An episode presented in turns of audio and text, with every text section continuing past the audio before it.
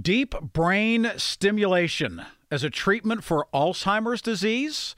Well, physicians at Allegheny Health Network here in Pittsburgh are part of that groundbreaking international clinical trial that is looking at those things. And we are delighted right now to be joined by, he's not only the chief medical officer of Allegheny Health Network, but also a neurosurgeon, Dr. Don Whiting, kind enough to join us here on the Rick Dayton Show. Dr. Whiting, how are you? Great, Rick. Thank you for having me. We talked about this several months back before the announcement has now come down about uh, the next uh, phase. So let's just give a primer for those that perhaps missed that. What do you mean by deep brain stimulation, and and how exactly do you do that in a patient?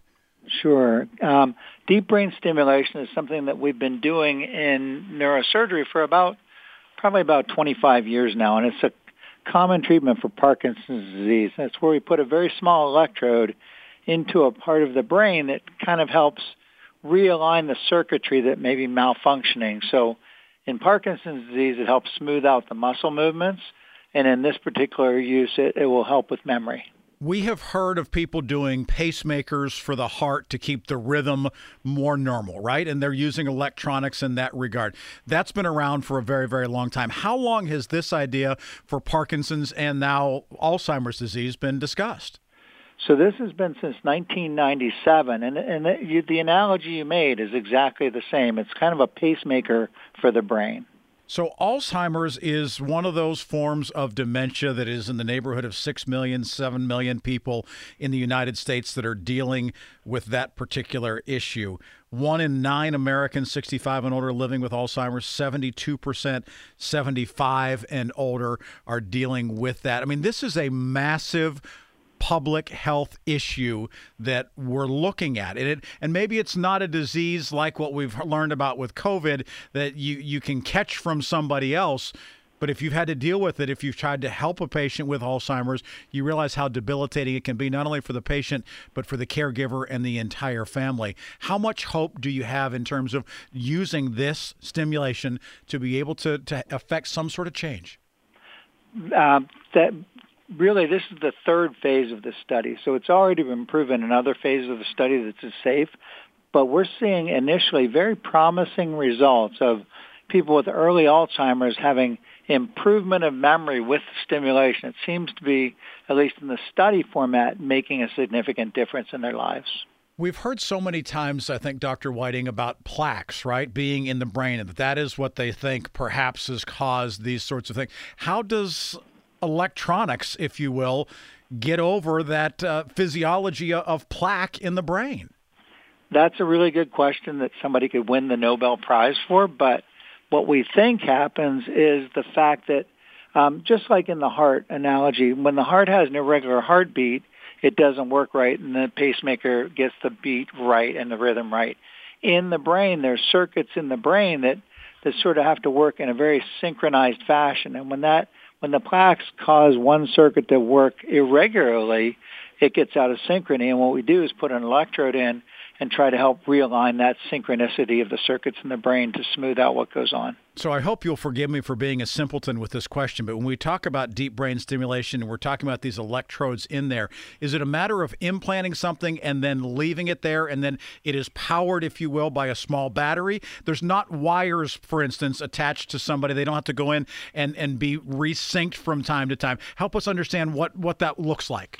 Yes, that's a really good question. Everything is totally internalized. So the electrodes that we put in are very soft electrodes that have a, a contact at the very end that goes into a certain part of the brain and then comes out through the skull and tunneled under the skin to the collarbone area, just like a pacemaker, and a device very similar to a pacemaker is connected to it. So it's all under the skin, but we can control it and change the setting. There's thousands and thousands of different settings we can use just by putting a little wand over the over the shirt or over the skin to reset it. So the good thing about it is it's non-destructive and it's adjustable over time so we can continue to adjust it and fine-tune it to get more and more benefit. Dr. Donald Whiting joining us here. He is not only the Chief Medical Officer for Allegheny Health Network, but chair of their Neurosciences Institute. Dr. Whiting, AHN being one of only 20 sites in the United States and also some in Canada and some in Germany.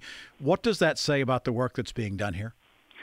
Well, we've always been a leader in deep brain stimulation, but I think you know we've that's one of the things we really have done a, a tremendous job on, and I think it just signifies the fact that we're one of one of few places in the country really doing this kind of work, leading the way. And what do you hope to learn from phase two that you were not able to get from phase one? So phase one and phase two were more safety and right dosing, right settings. Phase three, which we're starting now, actually is to try to show significant benefit. It's the phase just before we go to the FDA to get it to be commercially available. Looking at a four-year run, does that sound about right as far as to get through this phase three? Well, four years uh, for each patient as they get enrolled. But as we get more and more data, sometimes we can get an interim conclusion um, depending on the data. You also are able to get some information as you go along. Does that allow you to say, okay, there are other studies that we can do, that we are finding that maybe short term memory is increased, but maybe not long term memory? Does that oftentimes trigger additional research and additional studies? It exactly does. You should be doing this with me. I don't know. I'm not smart enough to do it. I just think of a lot of questions. yes, you are. That's exactly what comes of it. So we we prove a hypothesis, but then find out some other hypotheses that we want to pursue. And the good thing is, one again, with, once this is in, we have thousands and thousands of different adjustments that we can make. So, and it's non-destructive and, and reversible. So we can look at a lot of different things as we get through this. And how many patients will be involved in this clinical? There's going to be about 300 nationally, but in our place, probably about 20. Okay, so the the amount of time that it is going to take from them to be part of this study is this something that they're coming there on a weekly basis, a monthly basis? How often will you see them? So initially there'd be a few visits a week or two apart, and then it would be monthly for a few months, and then about every three to six months, depending on how far along you are over the four-year course of the study. Well, Don, I will tell you one thing. I can I can promise to ask all kinds of dumb questions and, and put them on a tee for you to answer, but I'm uh, I'm not ready to be part of your of your study just yet, as far as on your team. Okay, I, I, I mean I'm, I'm happy to ask the questions, but let's just limit it to that right now.